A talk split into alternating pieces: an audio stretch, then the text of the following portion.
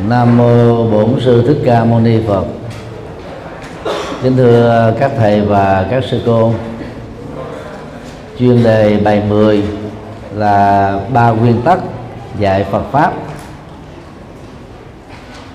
Đây là những à, nguyên tắc áp dụng phổ quát trong à, các ngành dạy học thuộc khoa học sò nhân văn và khoa học tự nhiên Phật học á, về bản chất thuộc nhóm khoa học nhân văn và xã hội. Ở nhiều nơi trên thế giới đó thì Phật học được liệt vào nhóm triết học. Một số trường đại học phương Tây liệt Phật học vào nhóm mà tôn giáo học. Rất nhiều trường bao gồm mà các trường mới ở Nhật Bản, Hoa Kỳ những nơi có nền uh, giáo dục tiên tiến đó thì uh, tách lập Phật học thành một ngành độc lập.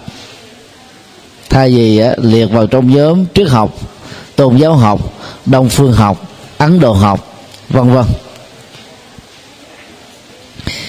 Dù à, liệt Phật học vào bất kỳ một nhóm nào độc lập hay là à, có liên hệ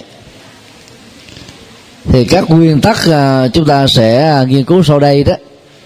Được xem là mang tính phổ quát, mà việc áp dụng nó sẽ giúp cho chúng ta có được à, năng lực thuyết giảng Phật pháp một cách logic và thuyết phục được quần chúng để dễ dàng tin theo những điều mà chúng ta nhiệt tâm truyền đạt và khích lệ những người hữu duyên Phật pháp tu học Phật một cách có hiệu quả. Một la mã, các nguyên tắc chung. Một nhỏ, nguyên tắc sống động. Sống động đó là cái cái không khí rất cần đến trong tất cả các sinh hoạt giáo dục. Dĩ nhiên là các uh, sống động của uh, giảng Phật pháp khác với uh, những môn hướng dẫn về làm MC hay là sân khấu cười. Dù uh, môn Phật pháp là một môn đi về đời sống nội tâm khích lệ người uh, học á, thực tập để trải nghiệm an vui hạnh phúc trong đời. Nhưng không khí giảng dạy Phật pháp đó, phải hết sức là vui tươi. Để tạo ra cái cái cảm nhận thư thái an lạc và bình an. Do đó trước nhất á, bầu không khí của giảng đường phải thật sự trở nên sống động phấn khởi để việc dạy học và tu Phật pháp đó trở thành một niềm vui đích thực.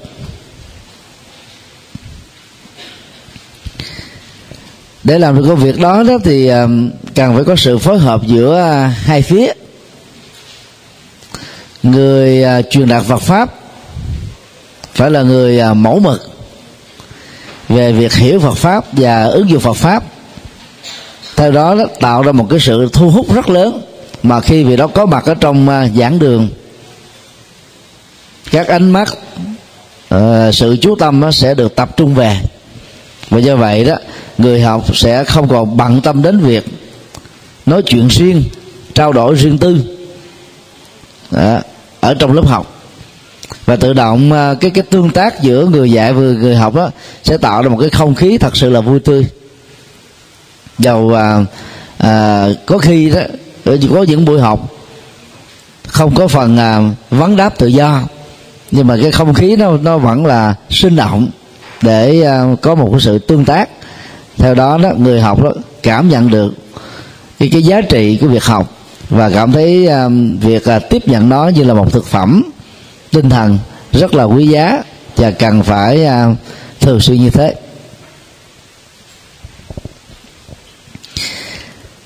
Để làm công việc quan trọng này đó điều quan trọng đó là người dạy phật pháp, tránh phương pháp và thái độ nhồi sọ nhồi sọ có nghĩa là mình à, áp đặt một quan điểm phật học nào đó theo tính chủ quan để buộc tất cả những người học dưới sự hướng dẫn của mình đó theo quan điểm đó, gắn kết với quan điểm đó và chỉ nên, gọi là thực tập quan điểm đó thôi thì cái tình trạng này à, xảy ra khá nhiều tại à, các trường phái Phật giáo. Các trường phái Phật giáo thường người ta đưa ra cái khuynh hướng đạo Phật riêng và người ta chỉ truyền bá cái khuynh hướng đó thôi. Ngay cả các vị à, pháp sư lỗi lạc thế giới có dịp đến thăm viếng các tự viện hay là thiền viện mang tính pháp môn đó, thì những vị trụ trì cũng rất là là là quan hỷ nghinh tiếp. Nhưng hiếm khi nào mời giảng dạy chia sẻ Phật pháp cho chúng đệ tử tu học dưới pháp môn của mình. Vì họ sợ rằng là cái quan điểm Phật học khác đó, nó làm cho những người đang tu học đó, gọi như là hoang mang. Và cái cách học như thế đó, chúng tôi tạm gọi là nhòi sọ. Theo lăng kính pháp môn mà vị tông trưởng, lập phái đó, trong giai đoạn đầu tiên đó, đã muốn rằng là khuynh hướng Phật pháp của mình phải là như thế thôi, chứ không có một cái hướng lựa chọn khác lớp học giờ sọ này nó làm cho cái tầm nhìn Phật pháp trở nên bị giới hạn. Chúng tôi tạm dùng à, hình ảnh giống như một cái ống nhòm được trao tặng cho những người quan sát. Người tạo ống nhòm nó có khuynh hướng là khu biệt các cái đối tượng cho sự nhìn thông qua cái lỗ ống nhòm. Và những người học theo lần lượt nhìn Phật pháp qua ống nhòm đó, thay vì chúng ta có hai mắt, có thể nhìn thấy một cách trọn vẹn, bao quát, vừa mang tính hệ thống, rồi à, chiều rộng, chiều sâu về Phật pháp. Thì ở đây chỉ được hướng dẫn là tập trung vào những như là bài kinh nhất định nào đó thôi.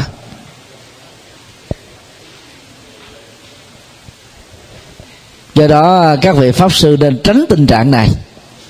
Phải giới thiệu một đạo phật bao quát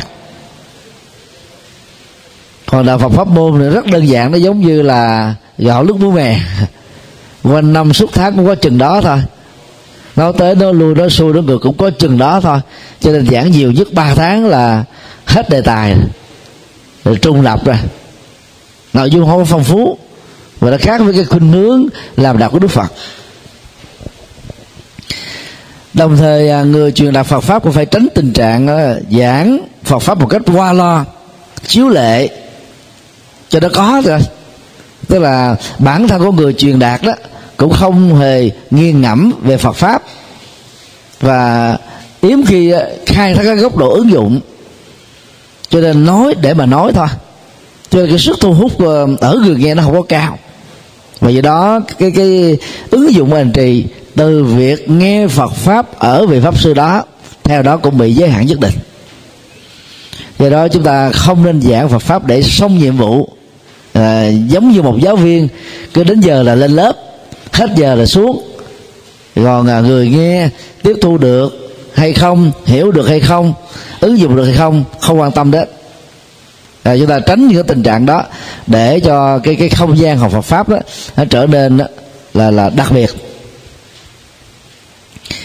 Về phía của người học đó thì à, phải tránh học Phật pháp như là học vẹt các con vẹt có cái cái, cái kỹ năng là gì?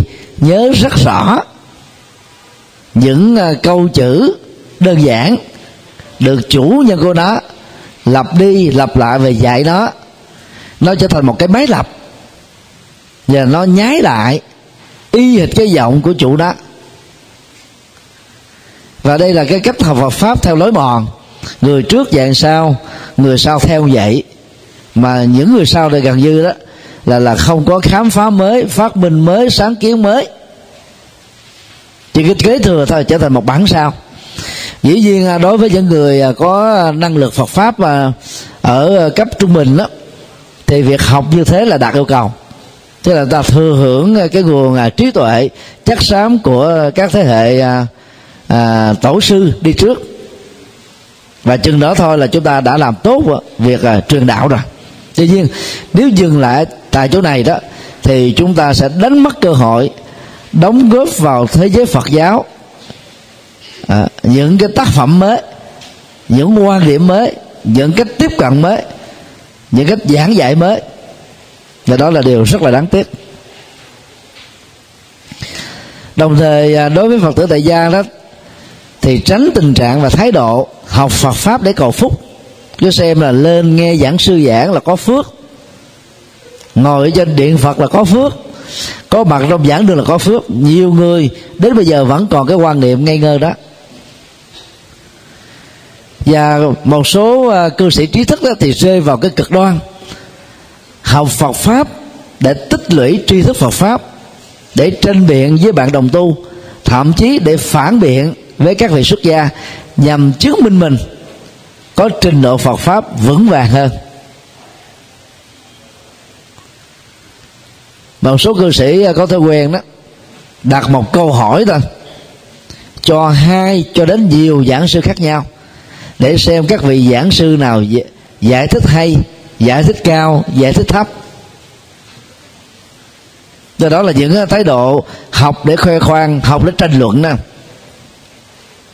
Đang khi về bản chất á, Phật pháp học để tiêu hóa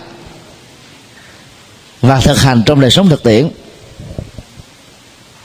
và xác định rõ cái mục tiêu này đó, thì à, lớp học Phật pháp mới trở nên là sống động và vượt lên trên à, các cái à, ngành học thuộc khoa học xã hội nhân văn và xã hội hay là khoa học tự nhiên.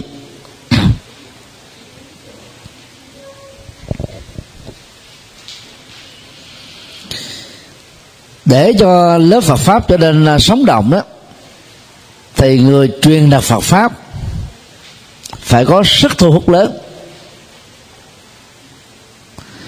Ở nước ngoài, nhất là châu Âu, khi à, nghe Đức Đại Lạt Ma sẽ đến thuyết giảng tại một giảng đường đại học, hay là một sân vận động nào đó đó, thì người phương Tây giàu chưa phải là Phật tử. Cảm thấy có một sức thu hút, cho nên họ chờ đợi đến cái ngày đó. Và họ phải mua vé trước 3 tháng thì mới có cơ hội được lắng nghe trực tiếp.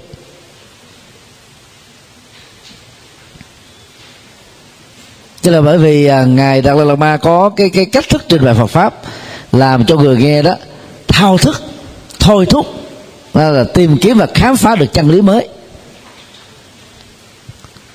Cũng giống như các tác giả có uy tín đó, nghe tên của họ thôi là các độc giả người ta mua rồi. Nên những tác giả nào mà đã quen thuộc rồi đó thì thường ta để tên đó ở trên cái quyển sách đó, phần lớn là ở ở ở đầu của quyển sách thí dụ như quyển sách đó là diện tích ờ, 14 cm rưỡi 19 cm rưỡi. Thì cái tên đó là đã chiếm hết 13 cm rồi. Rất là to. Và nó đánh vào cái mắt của người nghe, người đọc. Tức là người đọc nó chỉ cần thấy tên tác giả đó là tự động người ta mua tác phẩm đó. Cái uy tín nó được ờ, tạo dựng qua tác phẩm thuộc dạng best seller tức là sách à, bán chạy nhất. Ở mỹ thì nó có à, một số à, à, tạp chí bầu chọn những tác phẩm bán chạy nhất ở trong năm. Và tác giả nào được nằm trong danh sách đó rồi đó thì tên tuổi đó được khẳng định. Thì các vị pháp sư cũng phải tự tạo dựng cho mình một cái uy tín như thế để khi nghe đến vị đó thuyết giảng là tự động quần chúng lũ lượt kéo đến để nghe như vậy uy tín về uh, tri thức và thực hành của vị pháp sư đã làm cho giảng đường trở nên sống động với một sự thu hút lớn. Và giữ cái phong cách đó không phải là dễ. Có nhiều vị giảng sư lúc đầu á thì quần chúng đến rất đông sau đó rụng dần dần bớt dần dần cuối cùng á, còn lại một thiểu số đến nghe thôi. Đó là sức thu hút không có. Lớp học à, thiếu à, linh động và khi à, có cơ hội học Phật pháp với à, những vị pháp sư có sức à, thuyết phục lớn, tạo ra cái không khí sinh động, thì người học phải khao khát tiếp nhận chân lý, khám phá chân lý, chia sẻ chân lý, ứng dụng chân lý phật ở trong đời sống thực tiễn. Ngày nay có nhiều phật tử đó, mỗi ngày trung bình đó nghe thuyết giảng hai cho đến ba bài. Tức là khoảng à, ba giờ rưỡi đồng hồ. Và sự lựa chọn ờ, ờ, giảng sư bây giờ cũng rất là phong phú. Tại vì chỉ cần vào google hoặc là youtube gõ tên vị pháp sư mà người nghe đó tâm đắc đó là hàng trăm bài hàng ngàn bài của các vị đó lần lượt được xuất hiện hoặc cái trang à, phật âm com của chùa giác ngộ làm đó, thì tuyển tập nó gồm à, gần ba chục ngàn bài pháp thoại của à, trên dưới một trăm giảng sư trong nước và nước ngoài. Thì vào đó hầu như nó giống như là siêu thị Phật pháp vậy. Cái gì cũng có. Cho nên là nếu mà vị pháp sư đứng một giảng đường mà không tạo ra được cái cái cái sự sinh động, không có nghiên cứu rộng không có đầu tư tốt á, thì quần chúng sẽ không đến nghe. Đại hội ban hoàng pháp trung ương giáo hội phật việt nam á, có khi một năm có khi hai năm nhớ mà một lần. Khoảng trung bình là một ngàn ba cho đến một ngàn năm trăm các vị giảng sư sáu ba tỉnh thành về tham dự. Thì vấn nạn sau đây đó thường được nêu ra đó là các vị giảng sư bao gồm trưởng ban à, hoàng pháp phó ban hoàng pháp các tỉnh thành đó lại không đủ sức thuyết phục quần chúng đến giảng đường mình nghe. Bởi vì người ta nghe trên mạng đôi lúc nó hay hơn mà thoải mái hơn không phải đi xa mất thời giờ. Thậm chí có thể ngồi à, à, làm việc nhà mà nghe được hoặc có người nằm trên võng hay nằm trên lưng quăng vẫn có thể nghe được cho nên đó cái cái giảng được phải thật sự là sống động. Có sức thu lớn thì trong thời hiện đại này chúng ta mới vượt qua được thách đố đó cái phát triển của internet là một cái cái cái phước báo cho thời hiện đại. Nhưng ngược lại nó là một thách đố lớn đối với các giảng sư. Với các giảng sư mà không có sức thu hút, quần chúng không đến nghe.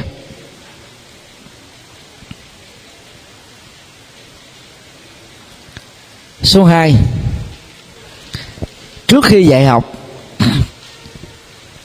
Pháp sư đó phải hiểu thấu đáo được chủ đề phật pháp mà mình sẽ truyền đạt cho người nghe. Nắm vững được các ý chính của bài giảng cũng như là giá trị ứng dụng của nó trong đời sống thực tiễn. Các pháp sư nên lưu ý đó là giảng pháp khác với dạy phật pháp. Giảng pháp đó, chúng ta thường nói đến cái cái góc độ ứng dụng cái khai thác vào trong đời sống thực tiễn. Để cho người nghe cảm thấy rằng là lời Phật dạy đó là dành cho họ nó gắn với đề thực của họ. Dạy học thì à, chúng ta dạy theo bài bản. Chúng ta dùng đến à, à, các phương tiện kỹ thuật số. Chẳng hạn như là giáo án điện tử. Nhưng mà giảng Phật pháp mà, mà làm như thế đó thì ta nghĩ rằng là ông thầy này chỉ là thuộc lào thôi chứ không phải là nó nó nó à, lưu xuất ở trong tâm ra. Hoặc là chưa từng trải qua cái cái kinh nghiệm thực tập. Đúng không? Thì cái cảm nhận của người nghe rất là nhạy. Cho nên đó là người, người dạy đó phải nắm rõ được các chủ đề. Và tập đó là là ít sử dụng đến tài liệu. Và nếu có sử dụng tài liệu đó thì cái tài liệu đó nó đơn giản đó đó là những cái ý chính với hình thức là gạch đầu dòng chứ không phải mình đem ra mình đọc một cái đoạn, rồi cái là giải thích một đoạn, đọc đoạn, giải thích đoạn. Theo phương pháp đó, nó chỉ thích hợp với học ngôn ngữ, chứ không thích hợp với việc mà giảng Phật pháp cho các Phật tử tại gia. Để làm được cái công việc à, nắm vững à, chủ đề và nội dung, thì vị giảng sư đó phải dành thời gian tìm, đọc các tài liệu, cũng như là sử dụng các các minh họa cần thiết cho cái cái lớp học nó được sinh động. Ví dụ như à, khi thiền sư nhất hạnh à, về Việt Nam à, đợt 2005 giảng về đề tài người thân tôi chết sẽ đi về đâu? Thì ngài dùng một cái loại hộp quẹt rất là to, bật lên cho chúng ta thấy lửa cháy. Sau đó là nó tắt. Rồi ngài mới hỏi rằng là, lửa này đi về đâu? Có người trả lời uh, lớn ngớ ta. Có người nói không biết. Cái hình ảnh sinh động đó nó làm cho cái, cái, cái người học người nghe đó tập trung vào. Nên rất tiếc là phần lớn tại các giáo đường Phật học đó, chúng ta ít sử dụng đến các công cụ minh họa này. Và muốn như thế thì chúng ta phải soạn bài trước thật là kỹ. Để soạn bài kỹ đó có nhiều vị pháp sư đó một tháng chỉ dặn giảng dạy nhiều nhất là hai hai buổi thôi. Để đầu tư kỹ. Như vậy một năm đó, ra được là 24 bài giảng. Dầu là rất ít nhưng mà bài nào là chắc cú bài đó. Thì cái uy tín của người giảng đó sẽ tăng trưởng theo năm tháng. Còn có những người có năng lực đặc biệt thì ngoại lệ có thể giảng nhiều. Nhưng đều phải gọi là đọc tài liệu và soạn đó. Có người soạn trong đầu. Có người đó thì soạn uh, bằng giấy. Bây giờ thì có uh, iphone smartphone. Thì sau khi soạn xong tôi gửi qua email. Rồi à, copy email đó dán vào trong cái phần note của uh, điện thoại thông minh. Và khi cần uh, giảng dạy thì chúng ta mở màn ảnh đó ra. À, những ý chính nó nằm trong đó hết. Nó không có bị rớt mắt như là ta, ta soạn trên giấy và bây giờ chúng ta có ờ, cái công cụ iCloud. Thì tất cả các bài soạn của mình đó đưa vào ờ, cái tài khoản iCloud. Ở đâu chúng ta chỉ cần có đường truyền là có thể truy cập được. Nên thời hiện đại này rất là tiện ích. Đối với những người mà bộ nhớ kém đó, thì ờ, chúng ta cần phải viết một đề cương ngắn gọn gồm có những ý tưởng chính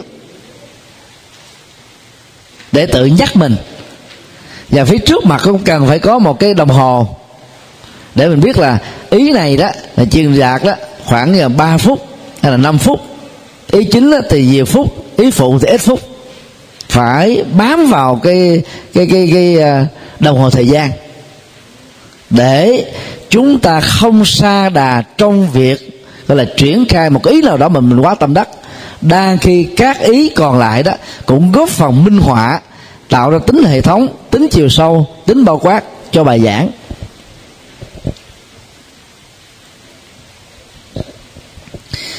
Muốn giảng hay cũng giống như là muốn uh, giỏi về ngoại ngữ. Các vị pháp sư buộc phải học thuộc lòng. Những là phật ngôn mang tính học thuyết. Nó giống như là chúng ta là tuôn xuất từ ở trong tâm của mình ra về. Thì lúc đó đó, người nghe nó mới cảm thấy là là tâm đắc. Như vậy các ý chính mà mà giảng sư có thể thuộc được, nắm vững được, thì tự động trở nên tự tin, nói một cách lưu loát và nói một cách rất hấp dẫn. Đồng thời à, chúng ta cũng phải cố gắng tạo ra cho mình một cái quy cách làm thế nào để văn nói cũng giống như văn viết vậy? Đừng có dư chữ. Đừng có thừa câu. Chúng tôi nỗ lực học điều này đó là từ à, kinh nghiệm của hòa thượng Huệ Hưng. Từ năm à, 84 đến năm à, 86 đó chúng tôi được học và kinh điển đại thừa theo phong cách truyền thống tôi đọc một đoạn chữ hán. Rồi giải thích uh, nghĩa rồi nói đại ý rồi phân tích một số từ vựng khó sau đó là trả bài ngay tại lớp. Hoặc là ngày hôm sau đó thì hòa thượng trước khi học bài mới là kêu từng người đọc một đoạn giải thích dịch nghĩa nó để. Và gần như là cứ dài ba buổi thì hòa thượng nhắc lại lần à, các huynh đệ muốn giỏi về giảng pháp phải chịu khó nghe lại những gì mình đã giảng. Và thượng à, trích dẫn uh, uh, minh họa như là hòa thượng trí quảng lúc đó là hòa thượng tọa thôi rồi nghe lại những bài giảng của mình, để mình mới thấy là mình dư cái từ gì nhiều. Thì mình mới khắc phục được cái đó trong tương lai. Thì thông thường có những cái chữ tôi, hoặc là thành ra, vì thế cho nên, chính vì vậy, ấy thế mà những cái từ thì là mà đó, nó dư nhiều lắm. Hoặc là có nhiều người dư dư từ chúng ta. Cứ nói vài ba câu là có chữ chúng ta, vài ba câu có chúng ta. Nghe một bài giảng 60 phút rồi gần như là có mấy trăm từ chúng ta như vậy là nó có một cái khoảng cách nhất định giữa cái văn nói và văn viết. Thì mình tập làm sao bớt đi những cái phần mà dư thừa đó đó. Thì cái câu nói của chúng ta đó, nó sẽ có sức thu hút lớn và nó nó tạo ra cái sự tập trung ở người nghe, nhất là giới trí thức.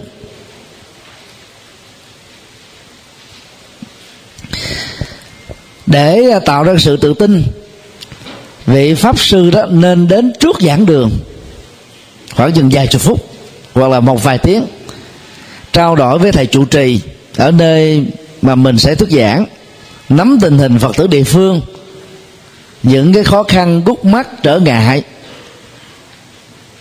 Để ờ, đang lúc giảng đó, chúng ta minh họa những điều đó trích dẫn những điều đó để phân tích thì người địa phương có cảm giác rằng là ông thầy ở chỗ khác đến mà nói như là đi guốc ở trong tim mình tự động khởi lên cái tâm bội phục.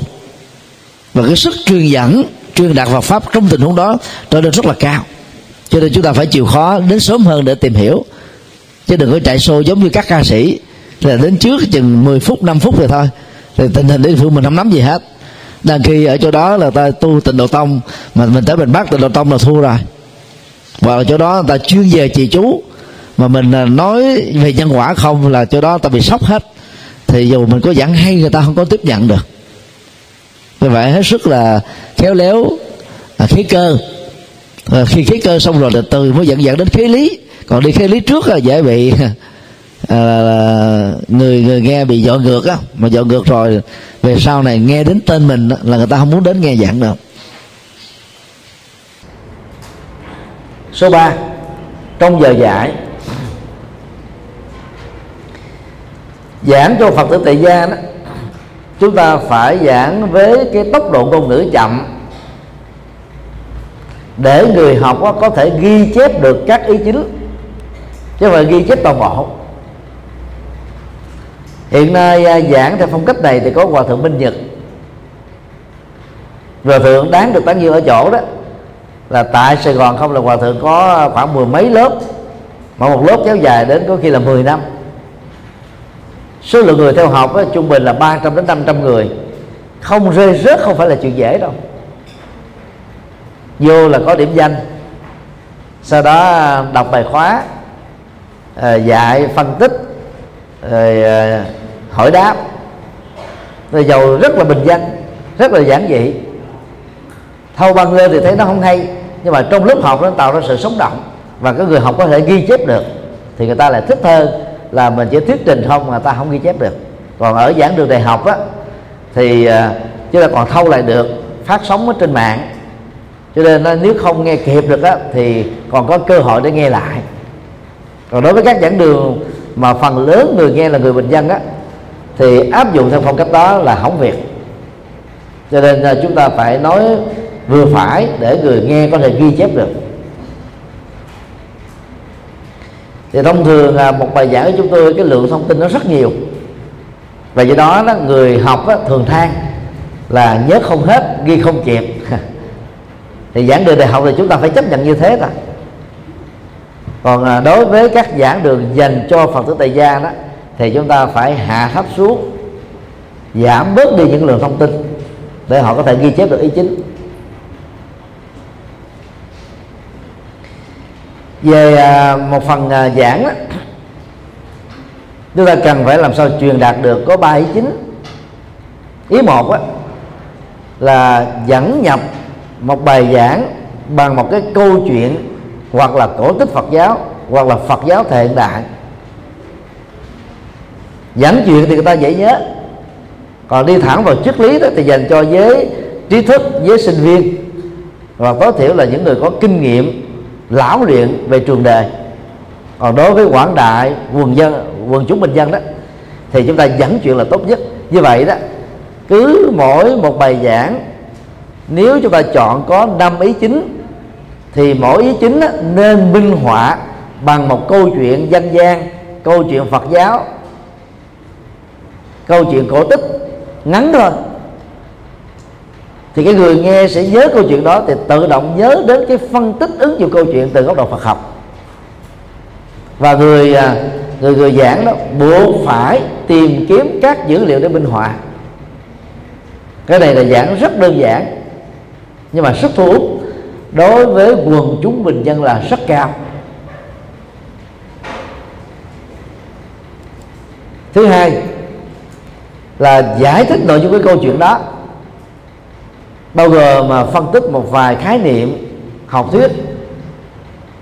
Rồi làm sao để nhắn gửi cho người nghe đó rằng Phật pháp là thúc đẩy tư duy mang tính trí tuệ, chứ không phải không chỉ đơn thuần là tư duy phản biện, nhằm giúp cho người nghe, người học đó khám phá được chính mình, soi sáng chính mình để dẫn dắt cuộc đời mình hướng tới phương trời cao rộng và bình an.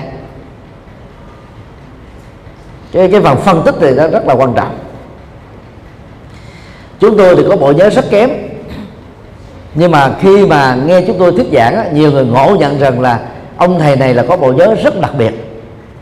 Đó là những cái mẹo vặt đó đó là khai thác vào việc phân tích các cái khái niệm. Hoặc là cái câu chuyện mà mình nắm được cái đẩy thôi. Không cần đi vào tiểu tiết và mình phân tích vào nó. Thì mỗi một cái phân tích ý một ý hai ý ba nó làm cho người ta gọi là là tiếp nhận được cái mảng thông tin mảng nội dung á trở nên nó dày đặc. Thì tự động nó, nó tạo ra cái nhận thức ở người nghe rằng là người truyền đạt Phật pháp này là là cái người giống như là từ điển sống mà thực tế không phải. Cho nên á, ai có bộ nhớ nhiều á, thì thường á, yếu về việc phân tích. Ai có giờ bộ nhớ kém á, thì nên đào sâu vào việc phân tích.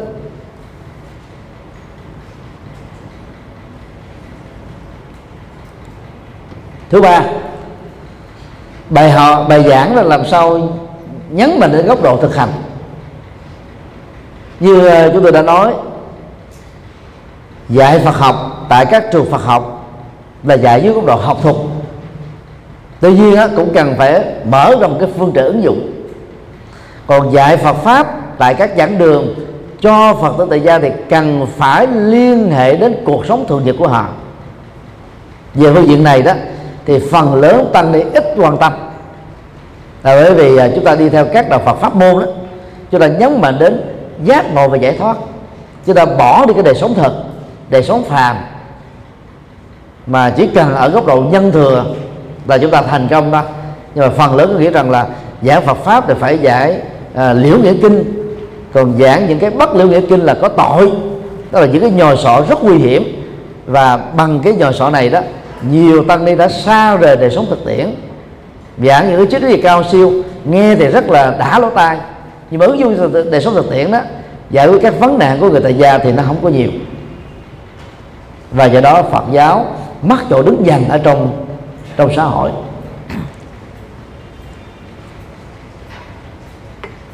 Cho nên phải làm sao uh, cho người nghe nó cảm thấy lời Phật dạy là dành cho họ gắn liền với cuộc sống của họ chứ không có tách rời. Trong giờ giảng đó thì à, đối thoại, vấn đáp, tự do có thể giúp cho người nghe hiểu một cách toàn diện hơn, thấu đáo hơn, hệ thống hơn, chuyên sâu hơn, nâng cao hơn về chủ đề được giảng. Về phần này đó, phần lớn các giảng sư ít đầu tư.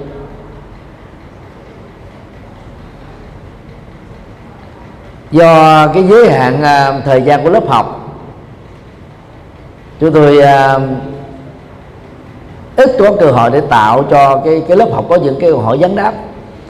Khi à, thuyết giảng cho phật tử tại gia ở trong nước hay là nước ngoài, và đặc biệt là ở nước ngoài đó, thì chúng tôi thường dành thời gian vấn đáp gấp hai lần với thời gian thuyết giảng, nhất là những chỗ xa.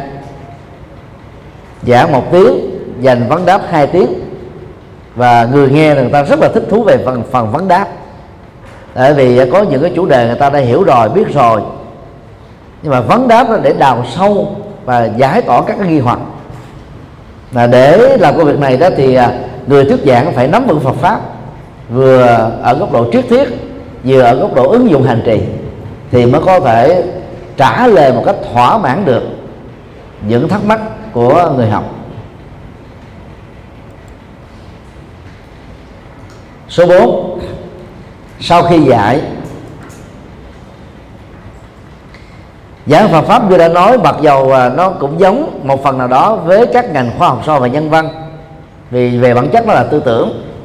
Nhưng khác với các ngành học này đó, người dạy Phật pháp và người nghe Phật pháp phải tiếp tục sống chân lý Phật với tâm từ bi và trí tuệ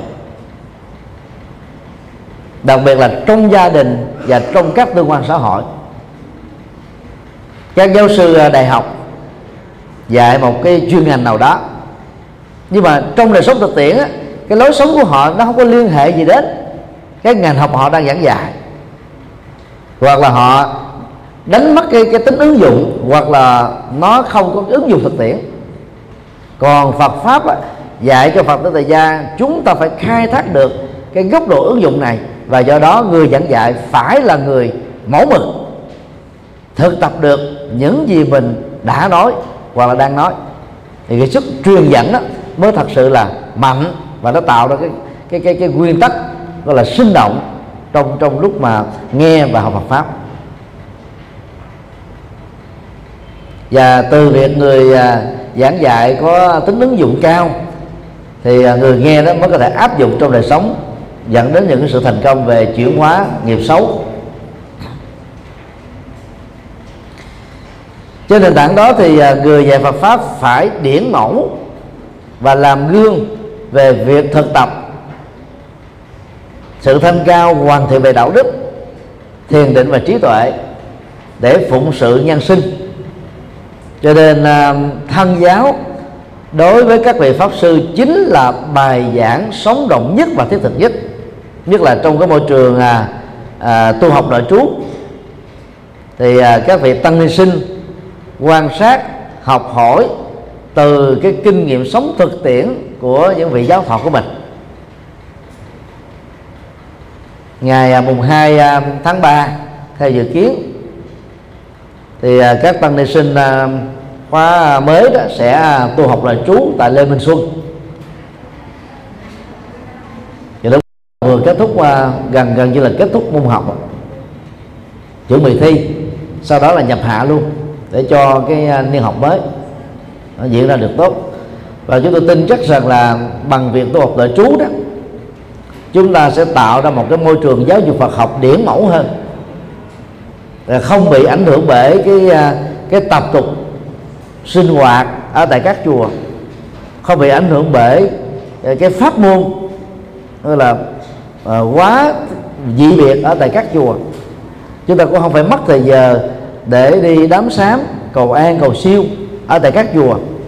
Là tập trung vào việc tu và việc học. Nó thật sự thấu đáo hơn. Về phương diện này thì Phật giáo chúng ta kém xa với Thiên Chúa giáo. Họ đào tạo tập trung. Sau 7 năm rồi mới ra làm linh mục. Còn chúng ta làm tu sĩ rồi mới mới được đi đào tạo cho nên rất nhiều người đã bỏ cơ hội được đào tạo. Và do vậy trở thành một à, tu sĩ à, không nắm vững Phật pháp, mù chữ Phật pháp. Cho nên à, giảng dạy Phật pháp đối với họ trở thành là một điều quá khó khăn và không đủ chuẩn để giảng dạy.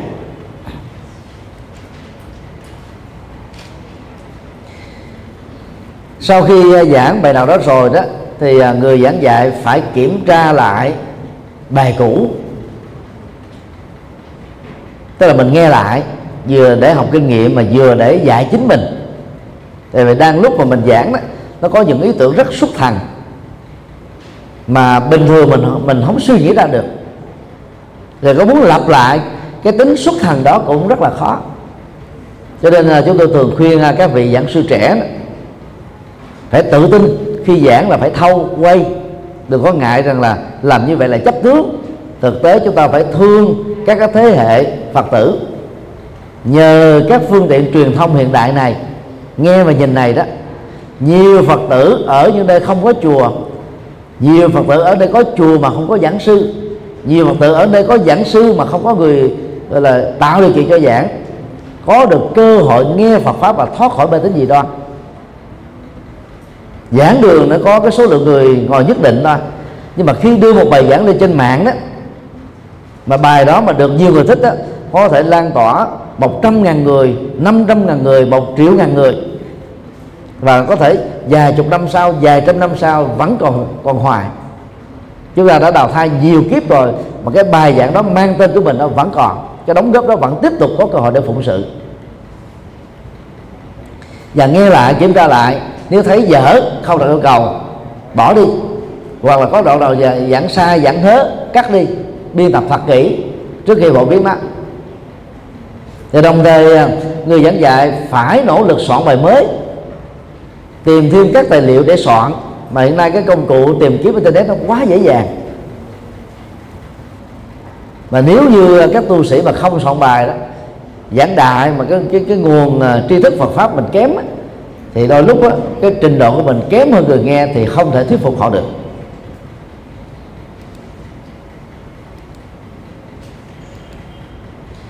Đó là những nguyên tắc chung. Hai la mã?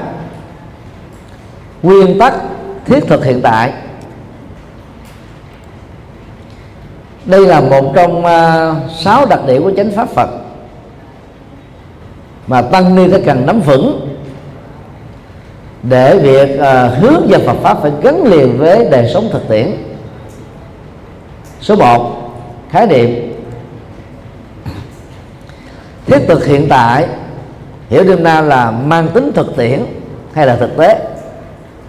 Hiện tại là cái thời điểm đang diễn ra. Rộng hơn nữa là thời cận đại hay là thời hiện đại. Nội dung của bài thuyết giảng đó phải đề cập đến những gì đang tồn tại, đang diễn ra trong thiên nhiên hoặc trong xã hội có quan hệ trực tiếp đến đời sống của con người, và đây là người nghe.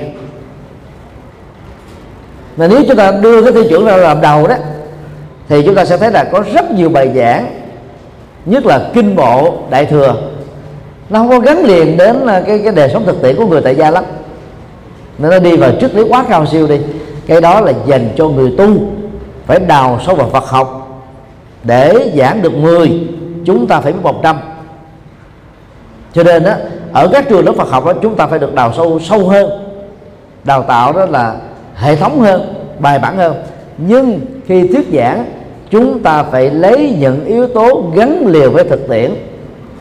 Vì đó phải ngồi suy nghĩ tìm kiếm những cái chủ đề phù hợp. Còn đề tài mà giảng không liên hệ đến con người thì dù có hay đi nữa nó không có giá trị ứng dụng mà không có giá trị ứng dụng thì đạo Phật tách ra ngoài xã hội. Đó là cái mặt yếu của cái cách làm đạo theo phong cách pháp môn và tổ sư.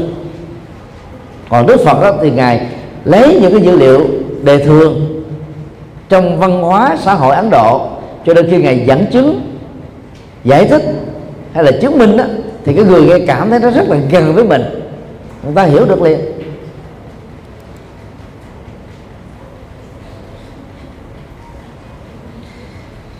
Thiết thực hiện tại đó là nội dung phải đi sát sườn với cuộc sống, sát hợp với những yêu cầu, với những vấn đề thực tế trước mắt của con người. Và để giải quyết được vấn đề này đó, thì các chủ đề Phật pháp cho người tại gia phải mang tính nhân bản. Tức là chỉ triển khai về nhân thừa thôi, và thiên thừa thôi. Thanh văn thừa, bồ tát thừa, phật thừa dành cho những người xuất gia hoặc là dành cho các cư sĩ phật tử đặc biệt để làm hoàn pháp phiên về sau này. Còn đối với quảng đại quần chúng còn lại đó ai đào sâu vào nhân thừa và thiên thừa là giúp cho họ thành công.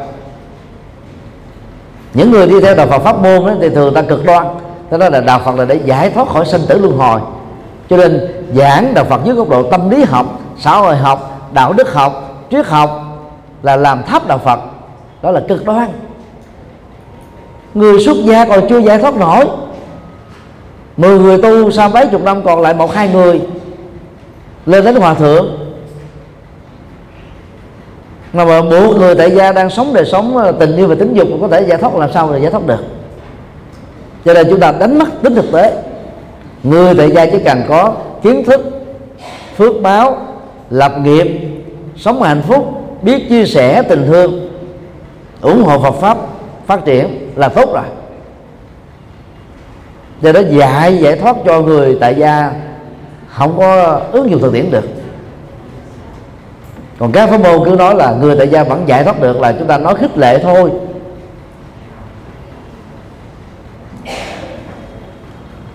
Để giải thoát chúng ta phải chứng đắc được sơ thiền. Từ sơ thiền mới lên đến tứ thiền. Tứ thiền là chuyển tâm qua tam minh ờ, đạt tứ trí mà sơ thì chúng ta nhớ là gì? Ly dục sinh hỷ lạc. Dục ở đây đó là kama kama gọi là tình yêu tính dục. Mà người tại gia là sống với nó, làm sao mà đạt được sơ thiền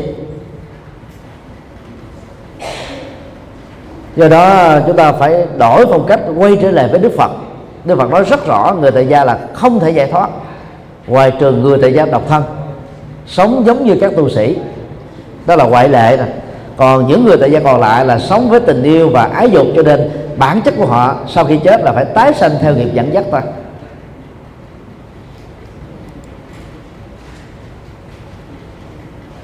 Khái niệm uh, thiết thực hiện tại đó thì uh, chúng ta có thể uh, uh, tìm những cái từ tiếng việt tương đương như là rất thực tế uh, trong thực tế. Chứ là có những cái khái niệm như là tìm hiểu tình hình thực tế đúng hay sai là thực tế sẽ trả lời. Hoặc là thực tế thì không ai làm như thế.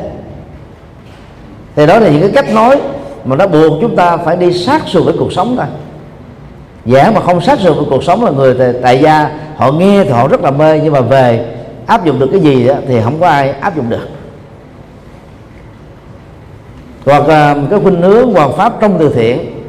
Xem từ thiện là một cái công cụ để hoàn pháp. Thì đó là việc làm rất thực tế người nào biết coi trọng thực tế và thực tiễn, tỏ ra thiết thực ở trong các phật sự, thì người đó sẽ thành công trong các phật sự. Và đó là một vài khái niệm nó liên hệ đến cái tính à, là thực tiễn. Còn thiết thực hiện tại được hiểu chung là gì? Có giá trị ngay cuộc sống thiết thực này. Tức là khi mà mình ứng dụng lời Phật dạy là tự động có kết quả, chứ không phải chờ sau khi chết. Tái sanh về một cái cõi, cảnh giới nào đó cái đó là không thiết thực hiện tại rồi và lấy đây làm tiêu chí đó thì việc hướng về Phật pháp đó, chắc chắn là có lợi lạc lớn.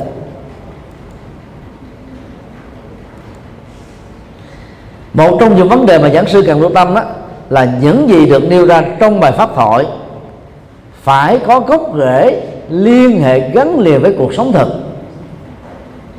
Bài giảng chúng ta phải khởi đi bằng thực tiễn và kết thúc bằng thực tiễn thì cái sức truyền dẫn về phương diện ứng dụng nó mới cao được.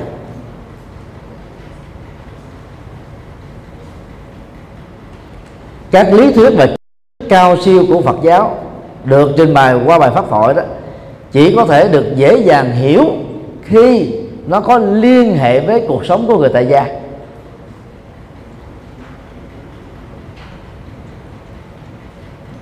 Từ lúc mà có cái công cụ hit counter tức là dụng cụ điếm, người truy cập trên mạng đó.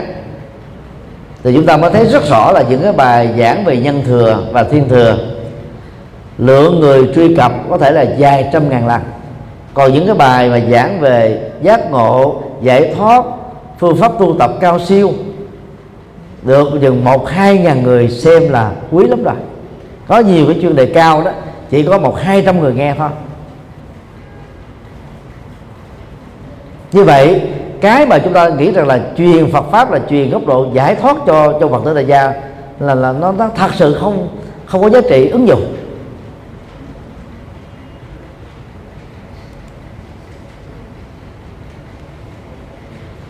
Và nếu về nói về à, cái thời gian đó thì làm thế nào đó để bài pháp thoại có tối thiểu 70% liên hệ đến thầy hiện tại? Trong khi đó những nội dung nào liên hệ đến quá khứ và tương lai đó chẳng qua được sử dụng để minh họa ta ví dụ như đức phật có năng lực à, à, túc bình minh. Thấy à, chiếu sống quá khứ của mình từ đại cương đến chi tiết và sử dụng một dữ liệu quá khứ đó để làm bài học giáo dục nhân quả đạo đức. Cũng là để gắn kết với hiện tại. Thì cái đó thì được được, được xem là đạt yêu cầu. Còn mà mình nói những cái gì mà nó quá mông lung cái chuyện mà vài chục năm nó mới xảy ra. Mà không có gắn liền cái nội dung ờ, chính yếu là hiện tại đó, thì người nghe sẽ cảm thấy nó không có ứng dụng được. Là bởi vì cái gì có liên hệ đến cuộc sống thì cái đó mới có tính thực tiễn được. Nói một cách khác là những gì được giảng dạy mà không gắn liền, không liên hệ đến cuộc sống sẽ tạo ra cái cảm giác nhàm chán ở người nghe. Và vì nó thiếu tính ứng dụng cho nên nó rất dễ mang quên. Số 2 cái nhìn như thật. Xin uh, trích dẫn uh, lời uh, phát biểu của hòa thượng uh, uh, Wanmola khi nhận xét về uh, cái nhìn như thật qua những lời thuyết giảng của Phật trong các kinh nhận xét như sau chính đạo Phật là thiết thực. Nhìn vào cuộc sống và thế giới, đạo Phật nhìn sự vật một cách như thực. Đạo Phật không lừa dối, không ru ngủ bạn vào cuộc sống thiên đường. Đạo Phật nói với bạn một cách chính xác là, bạn là gì? Thế xung quanh bạn là gì? Và chỉ cho bạn con đường đi đến tự do hoàn toàn, an tịnh và hạnh phúc. Nên cái nhìn như thật này, tức là dạy cho chúng ta có được cái trí tuệ để đánh giá trên nền tảng tiếp cận sự vật một cách như thật, như chúng đang là. Chứ không có diễn dông gì hết. Còn các tôn giáo thì người ta vẽ ra những cái chiếc bánh vẽ trong tương lai. Mà bánh vẽ dầu to cỡ nào không phải là bánh thật. Cho nên không thể tạo ra chất bổ cho người tiêu hóa nó. Về phương diện này đó, thì đạo Phật xứng đáng ngồi riêng một chiếu. Tức là nổi trội như là phần thái dương đang khi các tôn giáo khác đó thỉnh thoảng chỉ giống như là các đom đóm về đêm thôi. So sánh đó không có nghĩa là xúc phạm các tôn giáo khác. Mà chúng ta nói đến cái tính trí tuệ để soi thấu được cái, cái, cái các cái chân lý như thật. Còn đang khi các tôn giáo thì truyền giảng niềm tin thôi. Đây là khác biệt căn bản giữa đạo Phật và các tôn giáo khác. Nhưng rất tiếc đó vẫn có một cái khuynh hướng trong đạo Phật. Tính ngưỡng hóa Phật giáo và hạ thấp đạo Phật xuống cho cái giới bình dân có thể tiếp cận được. Và do vậy, ở góc độ này, Phật giáo ngang bằng, thậm chí là thấp hơn các tôn giáo nhất thần và đa thần. Cho nên nên nhớ nếu đã sử dụng phương tiện, thì phải có trách nhiệm tháo mở cái phương tiện đó ra. Giống như à, dùng dàn giáo để xây một căn nhà nhà xây xong phải tháo dỡ dàn giáo đó xuống. Còn ai không tháo dỡ đó là có bị bị bị tắc trách thiếu trách nhiệm. Vì à, đánh mất cái cơ hội giúp cho người tại gia hiểu được đạo Phật như thật. Trình độ Phật tử tại gia bây giờ rất cao, dân trí rất cao, chúng ta đừng sợ là người Phật tử hiểu không được. Họ có thể hiểu được một cách rõ ràng và hệ thống, cho nên à, những cái ngày tháng vào quy Phật đó mà nếu chúng ta truyền pháp một đạo Phật như thật, thì mấy chục năm còn lại của người đó, chúng ta không phải mất thời gian để tháo mở, tẩy não các mê tín gì đó. Còn ai tạo ra phương tiện mê tín rồi phải tháo mở nó, mệt lắm. Cái gì mà mới vào đạo mà tiếp nhận được, cái đó nó được trở thành hệ quy chiếu. Người ta khó bỏ nó lắm.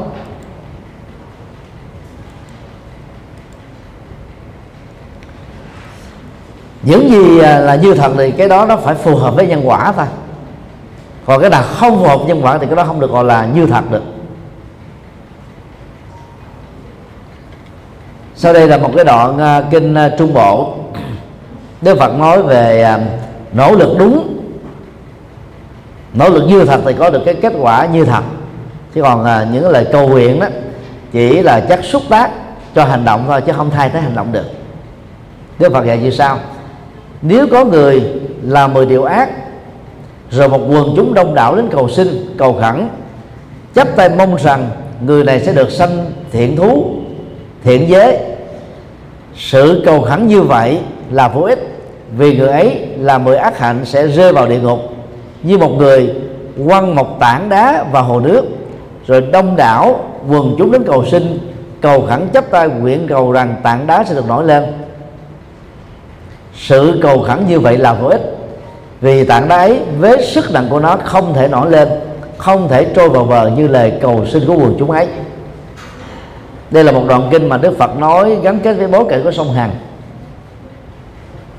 nơi mà những người bà la môn mê tín cho rằng là nó được tạo ra bởi thằng Siva, thằng Quỷ diệt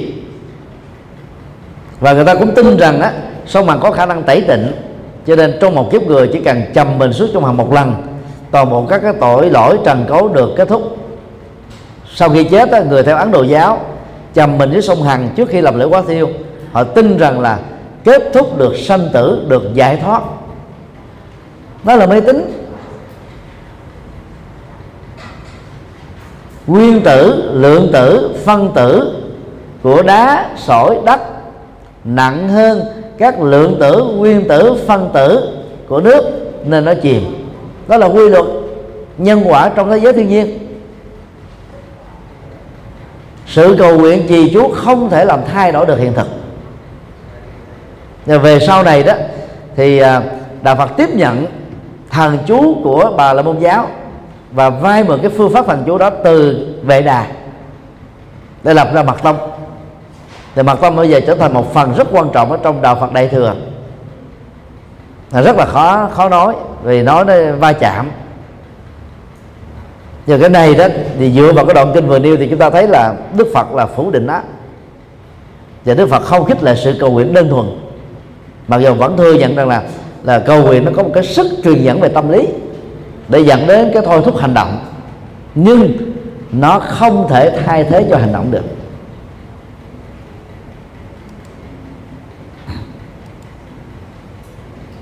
Số 3 không bận tâm đến các vấn đề siêu hình. Câu nói mà phần lớn các tăng ni đều thuộc lào của đức phật đó, đó là này các tỳ kheo xưa cũng như nay như lai chỉ nói đến sự khổ đau và con đường kết thúc khổ đau. Cho nên phải nhớ là đức phật nói đến hai vế vạch mặt chỉ tên khổ đau và cái phương pháp để kết thúc đó. Những người chống đối cực đoan thường cố tình bỏ đi vế thứ hai. Đang khi kết tội đức phật là tô đen hiện thực đấu tố khổ đau bôi đen cuộc sống. Các nhà Marxist uh, Lenin trong giai đoạn đầu tại Việt Nam thường quy kết Phật giáo như thế. Là bởi vì họ chưa từng đọc qua bài kinh chuyển pháp luân. Đức Phật dạy đầu tiên là phải phân tích cái cái nguyên nhân khổ đau trên nền tảng thừa nhận khổ đau.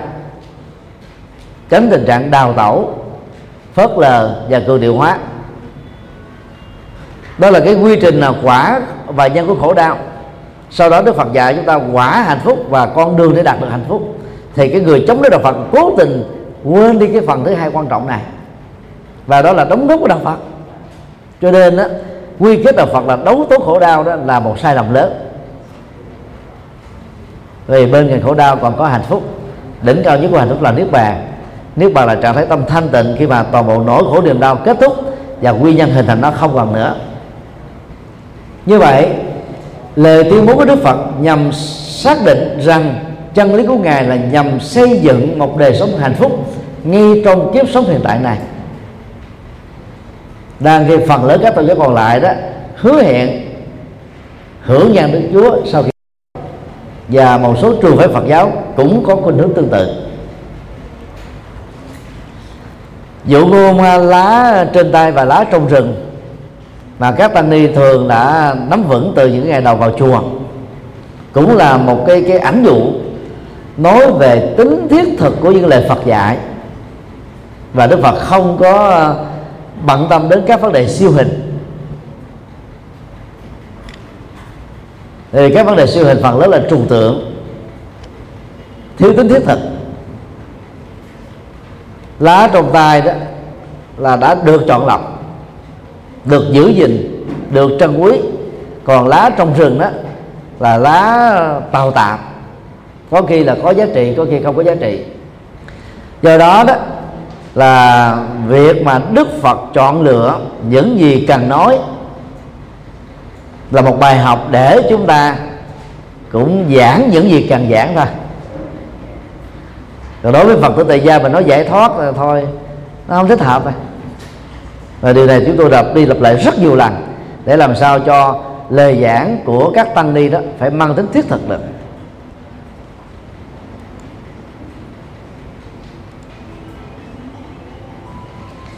Trong kinh trung bộ á, khi à, bà la môn vát cha hỏi đức phật về các vấn đề siêu hình đó, thì đức phật đã giữ thái độ im lặng.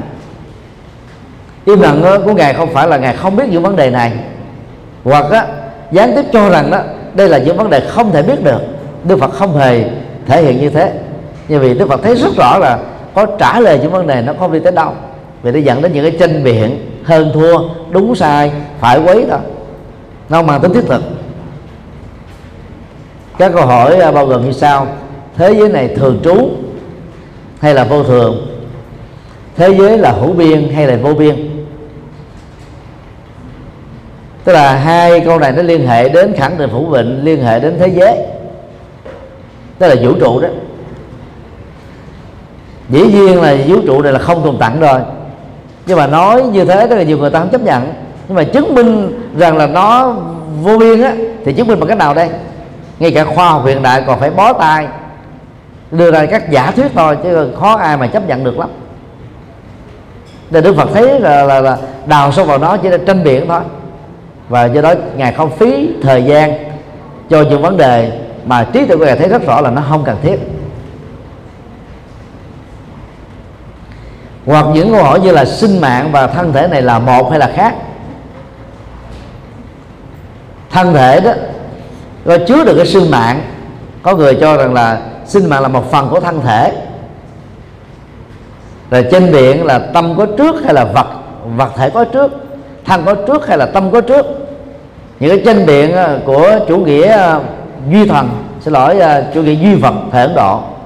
Và chủ nghĩa duy vật thời nay họ cũng rất là bận tâm đến vấn đề này. Theo đức phật là không cần thiết phải trả lời. Không phải là ngài không biết, nhưng mà trả lời nó không có, khó khó mà có thể dẫn dụ người khác tin vào quan điểm của mình được hoặc là à, những cái câu hỏi như lai có tiếp tục tồn tại sau khi chết hay là hoàn toàn mất hẳn. Thế là nói về cái cái cái cảnh giới của những bậc giác ngộ, mà đang khi cái người nghe đó là chưa giác ngộ. Giống như con rùa nói về thế giới ở trên bờ, những loài sống ở dưới nước nghe con rùa nói chỉ nghĩ rằng, cười thầm rằng con rùa nó khoát thôi. Vì nó có sống trên thế giới, trên bộ đâu mà nó cảm nhận được không kiểm chứng được. Và đó là một số câu hỏi. Và đức phật thường giữ thái độ im lặng. Đức phật đã giải thích quan điểm im lặng của ngài như sau. Ta không chấp thủ các tri kiến trên vì rằng chúng là tà kiến. Kiến trù lâm, kiến hoang vu, kiến lý luận, kiến tranh chấp, kiến kiết phượt, đi đôi với khổ, với tàn hại, với não hại, với diệt lão không đi đến yểm ly ly tham đoạn diệt an tịnh thánh trí chứng ngộ và niết bàn. Và đây là lời giải thích của đức phật về cái sự vô ích của những chủ đề tranh luận mà những người tham gia đó chẳng đạt được lợi ích gì. Và sự dướng kẹp vào những cái kiến chấp thôi. Ngày nay người ta cũng thường nói là có ba thứ là không nên à, tranh luận ở ở chỗ đông. Thứ nhất á, là tranh luận về ý thức hệ chính trị. Thứ hai, tranh luận về chân lý tôn giáo. Thứ ba là chân lệnh về quan điểm cá nhân. Và càng tranh luận, nó có giống như là mình dùng cái búa đấm vào cái cây đinh. Phản biện ở trong trường hợp này là đánh vào cây đinh thôi, chỉ làm cho cây đinh đó lúng lúc sâu thôi, chứ rất là khó nhỏ nó lên được lắm thì các vấn đề tranh biện về tôn giáo và triết học như vừa nêu, ai ở trong trường phái nào thì chấp nhận trường phái đó thôi. Người ta không chấp nhận những cái còn lại. Giác ngộ để từ bỏ cái mê tín và đi theo chân lý Phật ở những vị đạo sĩ là một, là những hiện tượng rất ngoại lệ, không không dễ gì. Và ngày xưa thì Đức Phật có sức thu hút lớn. Ngài có thể à, độ được các đạo sĩ bà la môn lỗi lạc như là ba nem ca diếp xá lệ phất, một kiền liên, rồi độ luôn á, một hai trăm đệ tử xuất gia của ba năm ca diếp. Còn đối với ờ, những người theo thiên chúa giáo, hồi giáo, tin lành giáo, chánh thông giáo anh giáo, đừng có kỳ vọng rằng mà có thể độ được họ. Người giác ngộ chân lý phật bỏ đạo gốc đi theo đạo phật không phải là nhiều lắm đâu. Một đoạn khác ở trong kinh trung bộ, khi trả lời cho malun kaya buddha thì đức phật à, nói như thế này. Đề sống phạm hạnh không thể nói là tùy thuộc với những quan điểm thế giới là thường hay vô thường, hữu biên hay vô biên, sinh mạng hay thân thể là một hay khác, như lai có tồn tại hay không tồn tại sau khi chết. Dầu cho có quan điểm như vậy thời vẫn có sinh, có già, có bệnh, có chết, có sầu bi, khổ u não, mà ta giảng dạy, sự đoạn trừ ngay trong hiện tại vì sao những điều ấy ta không trả lời? Vì những điều ấy không liên hệ đến mục đích. Điều ấy không phải là căn bản của phạm hạnh. Điều ấy không đưa đến yểm ly ly tham, đoạn diệt an tịnh, thắng trí, giác ngộ, niết bàn. Cho nên những điều ấy ta không trả lời. Và này, Malun Keyabutta điều ta trả lời là đây là khổ. Đây là con đường đưa đến diệt khổ. Vì điều này có liên hệ đến mục đích điều này là căn bản của phạm hạnh. Điều này đưa đến yểm ly ly tham đoạn diệt an tịnh thắng trí niết bàn và giác ngộ. Ở đoạn này thì chúng ta thấy là Đức Phật trả lời cái lý do ngài giữ yên lặng về những cái câu hỏi uh, huyền đàm vốn có lợi ích cho người nghe. Như vậy ở đây chúng ta vẫn thấy là Đức Phật á, là, là vẫn lấy cái cái mấu chốt của hiện tại à, sự đoạn trừ ngay trong hiện tại những nỗi khổ niềm đau mới là mối quan tâm hàng đầu của Đức Phật. Cái con đường để đi đến cái an vui hạnh phúc mới là quan tâm của Đức Phật. Chứ không phải là tranh luận hơn thua, đúng sai.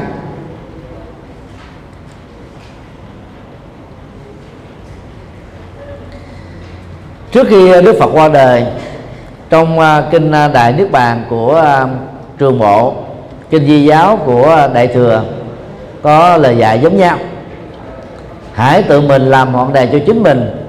Không nương tựa vào một cái gì khác. Hãy nương tựa vào chính mình. Dùng chính pháp làm ngọn đèn. Dùng chính pháp làm nơi nương tựa. Chớ nương tựa một cái gì khác. Ở đây chúng ta cũng thấy là tính uh, hiện tại tính thiết thực đó đó là phải tự lực cánh sinh.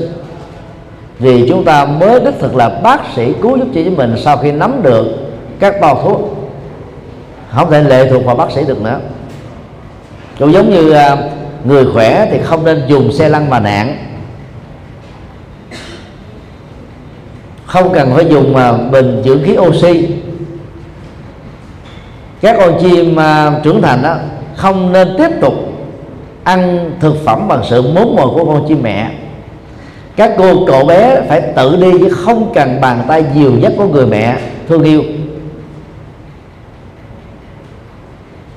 Và bằng à, cái cách thức là giảng giảng pháp này đó, Đức Phật đã tạo ra những cái thế hệ tăng ni, có khả năng chứng thánh quả, có khả năng tiếp cận thánh quả, có thể trở thành là các bậc chân nhân.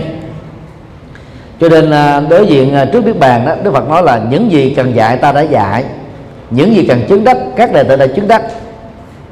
Như là có ở lại thêm của đề này nữa, thêm năm nào nữa nó cũng không cần thiết thì à, cái sự ra đi của Đức Phật nó trở thành cái nguồn động lực để cho các học trò thôi thúc thực hành và làm theo. Số 4 đề cao văn bản. Lát nữa thì à, chúng ta sẽ ôn tập ngắn. Phật giáo ra đề đó con người, cho con người, của con người và phụng sự con người thôi. Cái câu à, Đức Phật tuyên bố phụng sự chúng sinh là cúng dường các đức Phật các thiết thực đó, thể hiện chủ trương nhập thế đề cao vai trò của con người. Mà các tôn giáo khác đó thường á, biến con người làm nô lệ. Do Thái giáo các tôn giáo à, thuộc hệ thống à, La Mã như là Thiên Chúa giáo và các giáo phái đã tội lỗi hóa con người bằng học thuyết là ăn trái cấm ở vườn địa đà. Rồi phạm tội lộn luôn. Cho nên đó, đưa ra học thuyết tội tổ tông. Mặc cảm tội lỗi bằng học thuyết này đã làm cho con người đó đến dân nạp mình cho Chúa để cầu á, được tha tội được rửa tội. Tức là à, là làm cho người ta mặc cảm tự ti về cái tội lỗi mà vốn mình không có tạo ra. Về với nhiều luật pháp. Để mới dẫn dắt được người còn đức phật đó thì dạy ngược lại, đạo phật phải phụng sự con người. Không có nhồi sọ cho con người sợ hãi. Phải làm sao khai mở trí tuệ để con người có thể à, tự chặt đứt được cái xiềng xích khổ đau. Cho nên cái cách thức làm đạo giữa đạo phật và các tôn giáo nhất thần ở phương tây là khác nhau, trời và vực.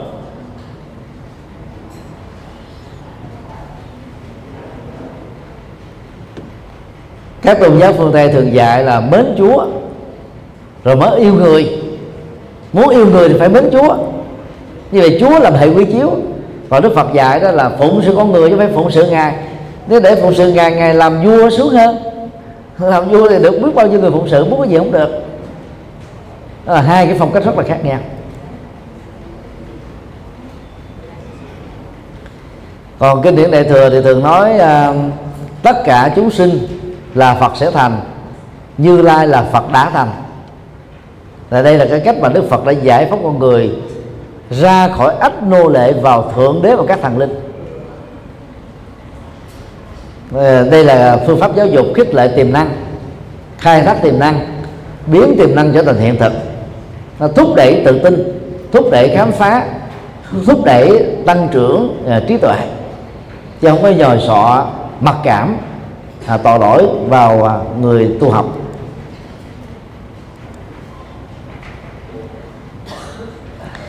Một uh, lời giải khác mà phần lớn chúng ta đều nhớ đó là con người là chủ nhân của nghiệp kẻ thừa tự của nghiệp. Nghiệp là thai tạng của chúng sinh. Như vậy đó hạnh phúc hay khổ đau là do chúng ta tạo ra bởi các hành động có chủ ý và vô tình. Chúng ta không thể là đổ trách nhiệm cho thượng đế cho quá khứ cho ngẫu nhiên cho tình cờ cho số phận đây là cái cách mà phần lớn các tôn giáo nhất thần và đa thần thường dẫn dắt tín đồ của mình. Hồi đạo phật đó dạy chúng ta như thế này thì như vậy đó, số phận của mình không phải là do thượng đế nữa, do thần linh nữa, mà số phận của chúng ta là do chính chúng ta làm nên. Là mỗi người chúng ta bằng ý thức đã trở thành đạo diễn cho các hành động của mình. Cho là viết kịch bản cho cuộc đời của mình. Và chúng ta đóng vai là diễn viên chính do đó chúng ta phải tự chịu trách nhiệm lấy. Trong kinh pháp cú đức phật à, khẳng định, cũng như trong kinh trường bộ đức phật đã dạy, như lai chỉ là người chỉ đường thôi. Còn các đệ tử hãy làm công việc của mình một cách tinh tấn. Có nghĩa là đức phật không thể làm thế được, ban tặng thành quả được. Và đây là một trong à, những lời dạy mang tính nhân bản rất sâu sắc, tạo ra tính trách nhiệm và hiện nay giáo dục phương tây đó là đi theo khuynh hướng này. Thầy cô giáo chỉ là những người dẫn dắt thôi, chứ không thể làm thế cho học viên được. Và đây là một cái phương pháp và giáo dục khai phóng, giáo dục và tự do, giáo dục độc lập, giáo dục phát triển trí tuệ. Và bằng cách này đức phật cũng không muốn các đệ tử của ngài phải lệ thuộc vào ngài giống như là bóng không tách rời hình âm vang không tách rời tiếng. Ngài muốn các đệ tử của ngài ngang bằng ngài phật sẽ thành. Có lẽ về phương diện này không có tôn giáo nào có thể ngang bằng được với đạo phật. À, pháp cú 165 thì dạy tự mình điều ác làm tự mình làm nhiễm ô tự mình ác không làm tự mình làm không tịnh. Thanh tịnh hay nhiễm ô đều do tự chính mình không ai thanh tịnh ai, không ai nhiễm ô ai. Đó là lời dạy mà nói về cái tính trách nhiệm đạo đức của các hành vi do đạo diễn của ý thức. Cho nên số phận là không có thật. Như là số phận gắn kết với thượng đế, gắn kết với quá khứ, gắn kết với ngẫu nhiên, gắn kết với định mệnh.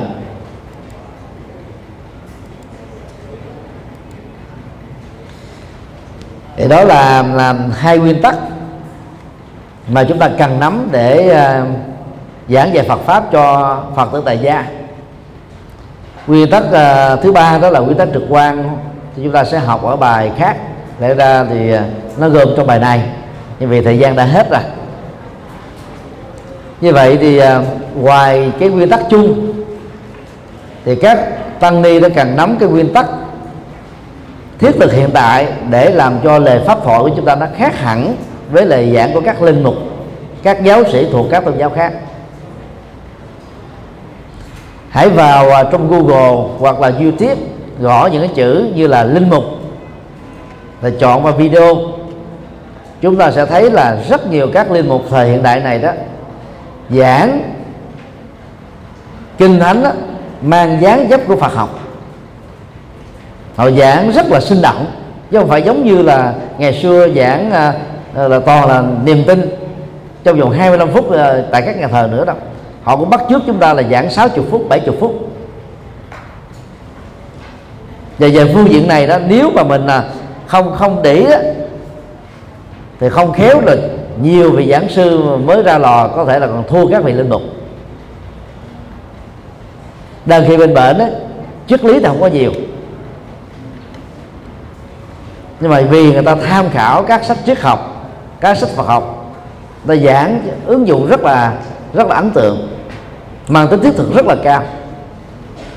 Do đó các tăng ni ngày nay nên tham khảo các vị đạo sĩ, các giáo sĩ của các tôn giáo khác để thấy cái mặt mạnh của họ và thấy được cái cái sở trường của đạo Phật là trí tuệ để chúng ta hãnh diện, tự hào và và triển khai nó, phát hiện nó, cống hiến nó, đóng góp nó cho cho nhân sinh chứ không khéo đó thì chúng ta đang đi ngược lại với thiên chúa giáo phương tây.